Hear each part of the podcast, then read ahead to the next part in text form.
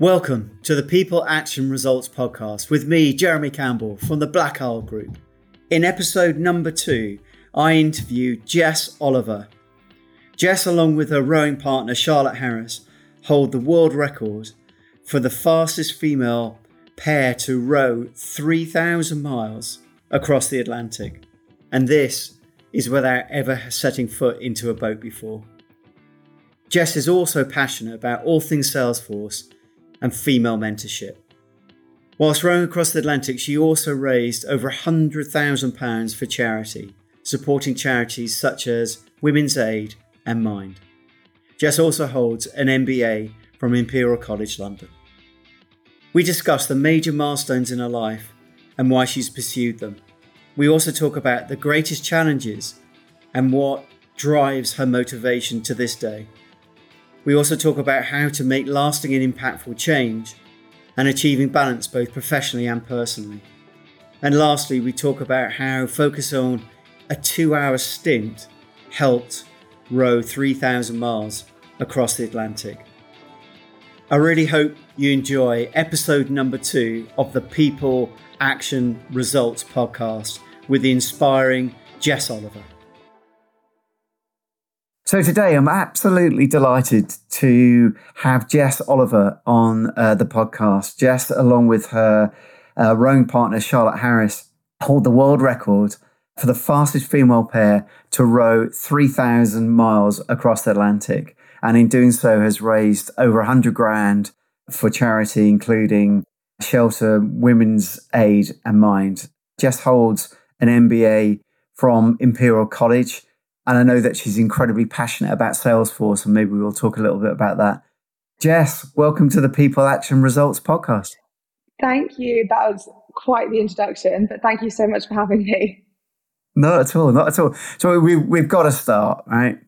3,000 miles. Now, the, the other thing, the other caveat that I've got to throw in here as well, which is I know that we've spoken already, but is it right that you actually uh, are not a rower either? No, I mean, to be honest with you, the challenge is a rowing challenge. Um, but it's not really about the rowing, it's just about the endurance thing. But no, neither Charlotte nor I were rowers before. We knew nothing about the ocean. So the whole thing was a bit of a baptism of fire, really. But yeah, no, you completely novice going into it. So come on. So how did it come around? So why, why, and why do it?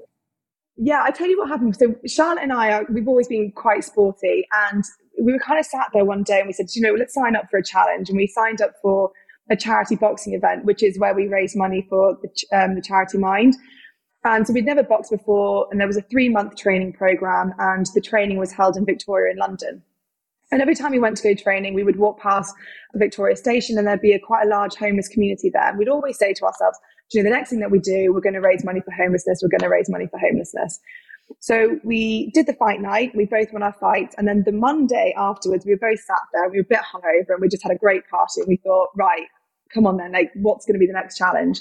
Charlotte works for Diageo, who own Talisker, who sponsor the Talisker Whiskey Atlantic Challenge. And so she mentioned this this event. And I said, Are you joking? Absolutely not. And that is a joke, Charlotte. We don't know how to row. We know nothing about the ocean. Not a chance. And I think four months later, we had told so many people that we were going to do it, that we had no choice but to sign up and do it. So that's what we did. And we knew we were going to raise money for homelessness and we knew it was going to be shelter. And then we decided that we'd also raise money for domestic abuse as well. So that's how it all came about. Incredible. So how long did I mean what tell us about the, the the the, preparation, the training. So so there you are, you haven't you haven't actually been in a boat before and now you're going, well, yeah, we'll, we'll just knock off our first race with 3,000 miles. Why not? Yeah, why not? I mean, dive in deep. I mean, the thing is, we, we signed up for it in April 2020, but because of COVID and everything like that, we actually didn't get onto a boat, onto a lake, onto an ocean rowing boat until February 2021.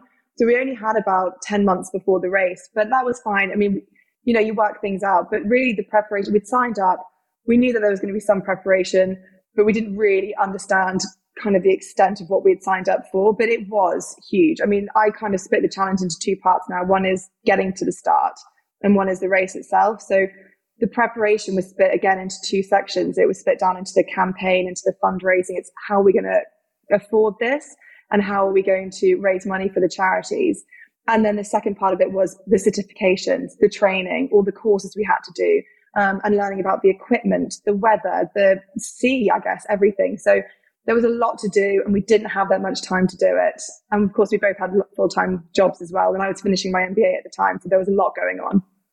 Wow, that is a heck of a lot of stuff. So, how how did you do it? How did you, uh, you know, I'm mean, generally interested in terms of the, the you know the, the, the prep for it. How, how did you do it? Did you you broke it down presumably into kind of bite-sized chunks? Yeah, definitely. I mean, we broke down each section. So we looked at the campaign, the fundraising, and we broke it down into bite-sized, achievable chunks, and set ourselves tasks and deadlines over sort of the two-year period that we had to meet. Um, and if again, if you didn't break it down, it would have been a task, a sort of an impossible task. So yeah, we were quite sort of strict with ourselves into sort of the different milestones and who was in charge of what and when that had to be achieved. And again, the same with the training, really. It's breaking it down into so, you know, we'd never rowed before, so let's get on a rowing machine. And then we engage with like a rowing coach who sort of set us out a plan for sort of the two years. Um, so I think when you look at the sort of the two year event getting to the start, it was really kind of iterative planning and sort of bite-sized achievable chunks. And actually that really transcribed over into the row itself, which you can kind of come onto later as well. But yeah, there was a lot of planning. I mean, the thing is there was a lot of learning while doing. You know, you'd, you'd get you'd get a month down the line, you'd look back at what you achieved that month in terms of the campaign and the training, and you go, okay, well that could have been done differently, and let's let's change that for the next month. So there was a lot of kind of learning while doing. We didn't know anything going into it really. And it's really interesting, isn't it? Because if you if you kind of put that into into the workplace, you know, the the, the podcast is about um, people, actions, and results. And if you if you put that into the workplace, um, I think we're all kind of guilty of not doing that. Actually, aren't we? Sometimes, which is actually reviewing a week, a month, and and saying what went well, what didn't go well, and and more importantly, what can we learn from it and do differently? I, I think that's a it's a big lesson, right? it's huge. And actually, that's when I look back at what I've learned throughout the whole thing with regards to that. It's two, it's two things I've really learned. Is one is that break it down, set yourself small, achievable targets, achieve them, and congratulate yourself for it. Because if you're looking at, say, you were looking at a huge project of work, for example, and you had the end state, what you were trying to get to. If you were constantly focusing on that end state, it would be very hard to a get there, but b congratulate yourself and promote what you're doing throughout that journey. And the second thing that I learned from the row is actually focusing on one task or two tasks and getting those done and ticked off in their entirety before moving on to the next or before looking at the 20 things in front of you is much more valuable because I have a tendency to jump from task to task or jump from project to project and actually never getting anything done and looking back on it now and, and coming out of the row and everything I've done today, I'm much more focused in trying to get a full, a full task complete and signed off before moving on to the next one. So those are two really big things I brought into the workplace for me. There's a couple of things that I would love to just kind of just explore a bit more on that because it, it, it, comes down to that that um, and I think I might have said this before on, on the podcast, but one of my favorite books is um, uh, Essentialism by Greg McKeown, and and in there he talks about um, priority and priorities. And and in the last two hundred years, it's only we've only actually started to have the plural of priority. How can you have priorities? You can, literally can't have priorities. What is your priority? And it's very similar to what you've just said, which is we're all very guilty, aren't we, of, of flipping on to the next thing and sort of chasing the next thing as opposed to really getting. And it's also in another brilliant book, which is called Deep Work by Cal Newport, which is about about really focusing for 90 minutes at a time on something and getting your, your full undivided attention as opposed to um, what we all do tend to is we get distracted don't we? And we're off onto something else. Yeah i mean it's so easy to get distracted now. And actually that 90 minute point is quite poignant to this. So when we were rowing we would row in two hour chunks two hour blocks.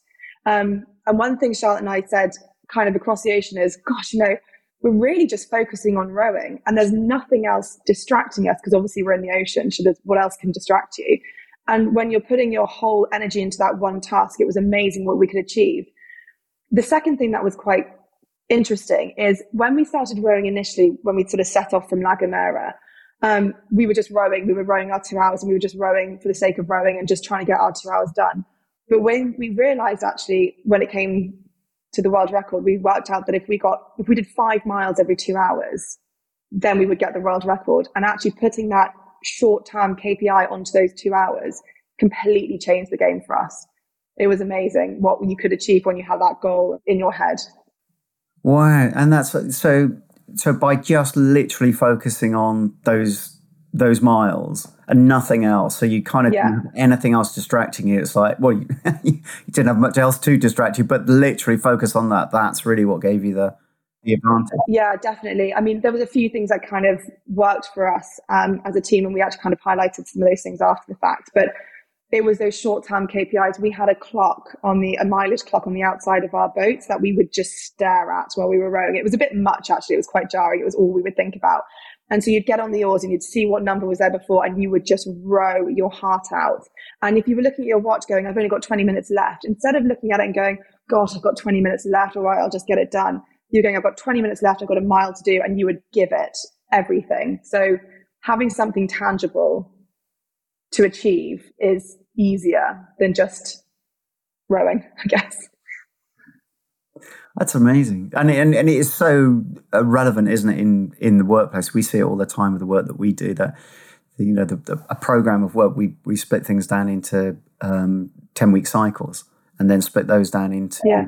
into um, weekly goals and then daily goals, and then every day there's everyday actions. So it's specific to that particular day, which is the same principle ultimately, which is breaking everything, big goals down into everyday actions and and getting absolutely obsessive about the process and not the outcome because that's what we all do because we all want the we want the magic bullet don't we? We want the one thing exactly. that's going to make all because there's not such a thing you know the book the one book that's going to oh, it's going to change my life this book. Well it won't because it won't. It's, it's no it's, it's consistency wins. Yeah 100% i mean if you look at the outcome if you look at the goal as opposed to how you're going to get there then you're never going to get there. It's you've got to be consistent. It's got to be easy, not easy, but it's got to be it's got to be achievable within a short period of time so that you can move on to the next step. I mean, yeah, it, it's the same with anything. It's iterative. It's what do you need to do just to get to that next stage or that stage afterwards. But you're never going to be able to do it if you're looking at a goal miles ahead of you. You're just going to get demoralized because it's going to you're, you're going to feel like you're not getting any closer. Well, who who seriously is going to be sitting there going, yeah, why why why wouldn't we row across the Atlantic three thousand miles? Yeah, of course, let's let's do it. I mean, if you actually start to focus on that seriously, you you you probably be like, we're not doing it. yeah, but especially if you start right from the very beginning, before we even got to the start where it was three thousand miles, if you were looking at we looked right at the end, we would think, oh my gosh, not only do we have to do that, we have to raise nearly £200,000. We have to learn how to do this. We need to learn how to do that. It's too much, actually. Yeah, the end goal was Antigua, 3,000 miles of ocean, but it wasn't what we were thinking about when we started our campaign. It was what are we going to do to raise a fast £5,000? What are we going to do to learn how to row? It was small steps. And what do you think your, your sort of your best I, I, guess sort of personal learns were, and and you know, because obviously not everything goes right. You know, and obviously there, there's a there must be some times where it's like, like it, like in business, right? There, there, are days where you just think, oh my god, this is just not this is just not working. What what do you think your best learns were from the whole? I mean, I, to that point, there was one period across it because it was it was tough, and there were some really great stories from it. But one thing that happened, which was kind of everyone loves to hear about it because it's the drama, isn't it? But we, it was the middle of the night. It was four in the morning. It was horrendous weather. It had been for days. And we just knew that, we just knew that if anything was going to happen, it was going to be over these periods of days. It was four in the morning and we capsized. A massive wave completely right. took us out and we were thrown, Charlotte was thrown into the water. Obviously we're strapped on, so we were safe to a point. Um, but it, the whole boat sort of flooded. There was water everywhere. We, you know, everything started breaking. And actually it wasn't necessarily the capsize that was the problem. It was the sort of days afterwards. Everything was so uncomfortable. Our cabins were wet with seawater. There was no respite on the boat. And that for me was the hardest point of the row. It was those four days of being uncomfortable. And I had to dig really deep for those, that period. I remember lying in my cabin going mental strength, mental strength, mental strength. And I think the key for me actually for anything across that ocean was you can do it. You can just get it done. It's, it's, a case of some things are completely out of your control. You can only control the controllable. We've said so many times, it is what it is. You just got to get through it. And I thought at points I was like, this is impossible. I'm not going to get through this, but you do. So now I think I'm a bit more resilient to that. Um, and I just know that some, it's going to pass. And if you get bad news or if something doesn't go your way, it's going to pass. You're going to move on. You're going to iterate. And actually, what will come out at the end is a really good story. So. and do you find yourself doing that? Do you find, you know, when you've got, I don't know, it's you, are not having the best of days or whatever. Do you actually do you go back to to some of the days where you're thinking, well, it's not it's not as bad as when we got capsized it's just in the middle of nowhere. Yeah, it's just it. I know it just it is what it is. We Charlotte and I say that the whole time now. It's like it's some. It, I don't put my hopes on anything. I try. I try really hard. I embrace my opportunities. If something doesn't go, if if I really wanted something previously and I didn't, it didn't materialize for me, I would be quite I'd feel like a failure. It, you know, it, it wasn't right. But now I look at it and go, well, that wasn't the right opportunity, or no, there's a reason for that not happening. And okay, don't worry about it. Move on to the next thing, and just keep moving forward. And I think a lot of that did come from the road because where there were a lot of setbacks and there were a lot of sort of moments where we thought we weren't going to be able to do something, or it was difficult, or it was tough, and it was tough. But we got through it just by being a bit nonchalant and just going, oh, you know, it is what it is. We'll move on. We can do it teamwork was also huge for us.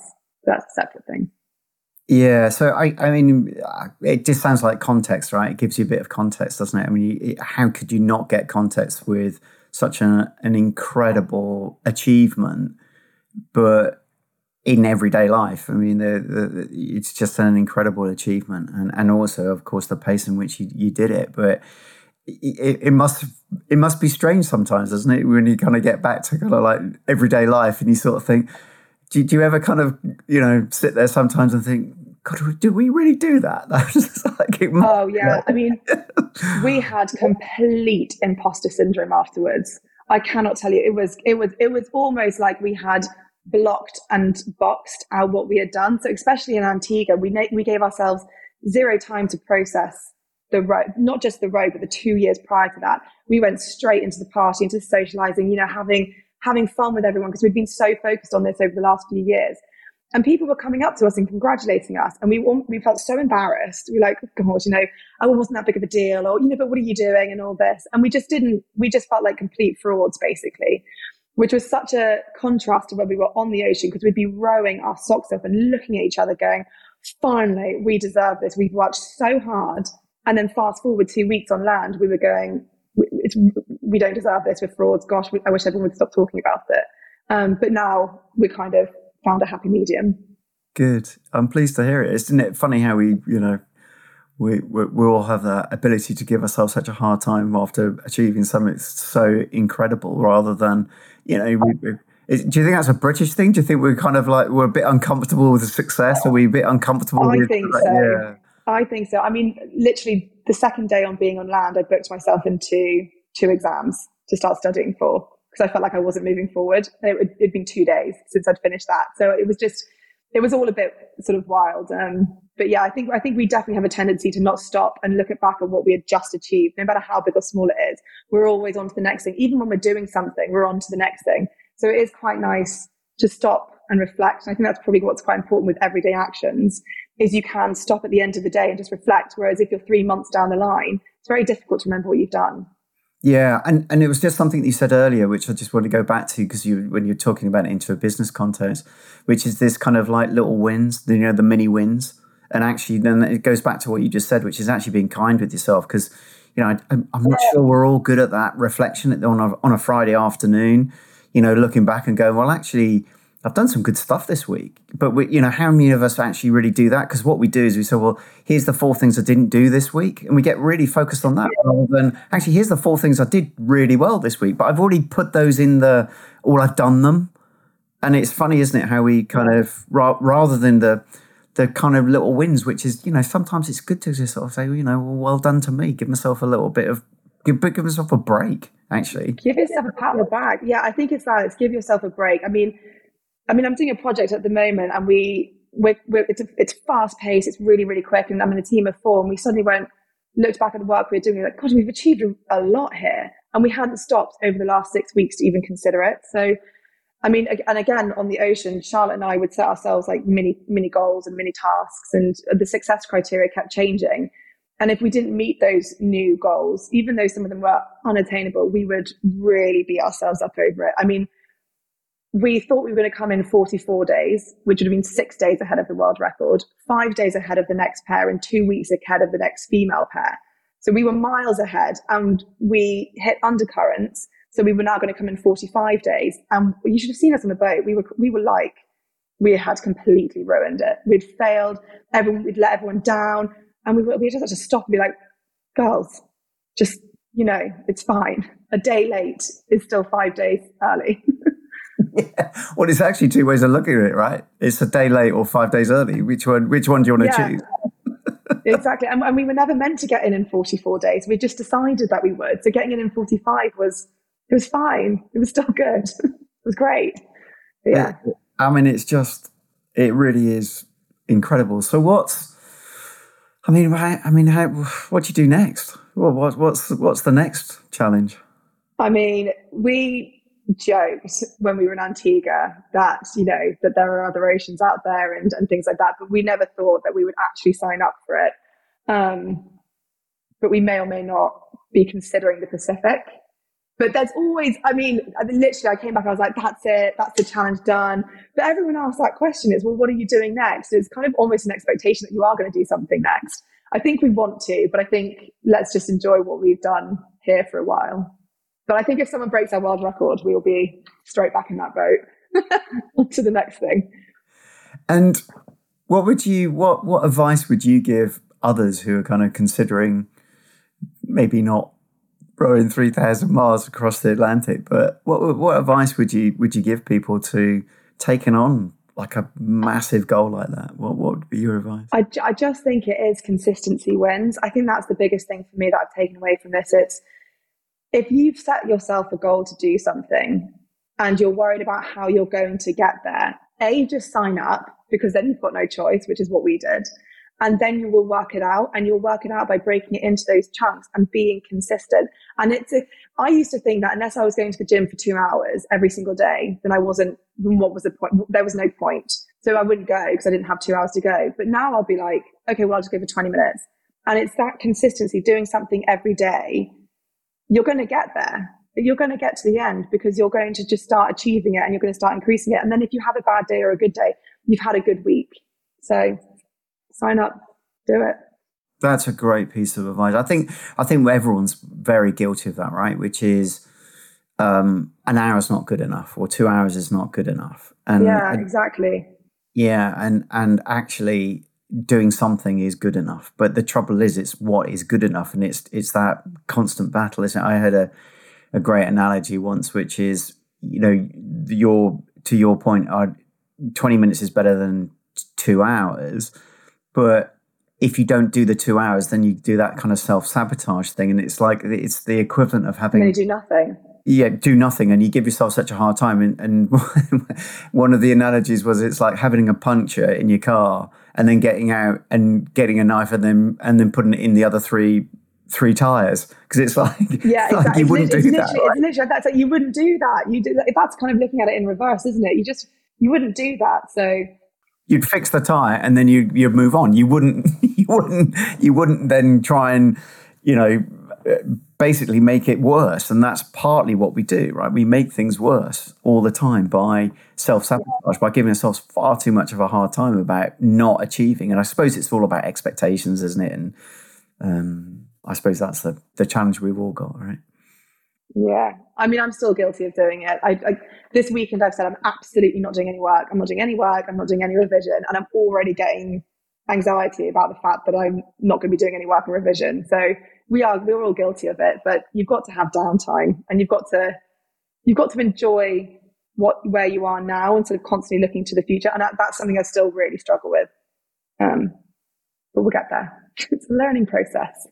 Well, yeah, and you know, and I've said this a million times on this podcast. We're all, you know, um, but we're we've all got so much development time ourselves, haven't we? We're all work in progress, right? No, no one is perfect. Yeah.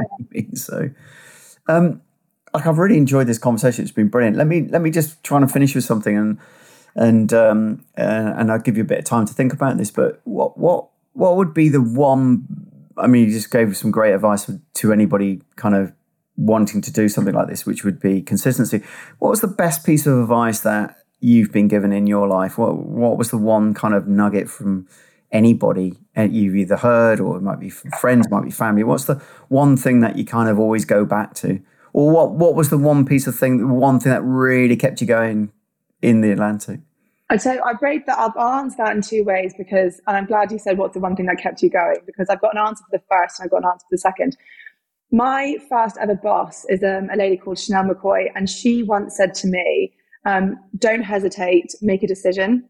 And I think that was that's really helpful advice. It's sometimes it is good to stand back and be analytical, but not at the detriment of it being a blocker, and actually just making a decision and starting and going for it um, is as good as being over analytical at the beginning because you can ideate and you can iterate, but by just constantly overthinking something, you're not going to move forward. So I've really, I, I, that's been really useful because I can be a little bit sort of slower and analytical. Um, but then in other times I can be really hasty. So I think there's a balance there. And the other thick answer is what kept you going. And I think that was friends and family. So it wasn't just us on the boat. We would call home and my mum wrote me a letter which I was meant to open on Christmas Day, which I opened 10 days before Christmas Day, so two days into it. Um, and I read that pretty much every single day. So it is a support network and knowing who you can lean on and, and who you can kind of look for support with as well, because it was kind of tough days in the boat. But those are those are two two good things for me. That's amazing. Look, thanks so much for giving up your time. I, am really, really appreciative. No, thanks for having me thanks so much, and and best of luck if you do. if you do make the decision to get back in the boat and do another ocean, I mean, you know, best I of mean, luck. I absolutely see it in my future. Just when. Thanks so much. Thank you. Thanks so much for listening to episode number two of the People Action Results podcast with Jess Oliver. For more information, please visit blackislegroup.com and follow us on our LinkedIn page, the People Action Results podcast. This is Jeremy Campbell from the Black Isle Group. Thanks for joining us, and I really look forward to catching up next time.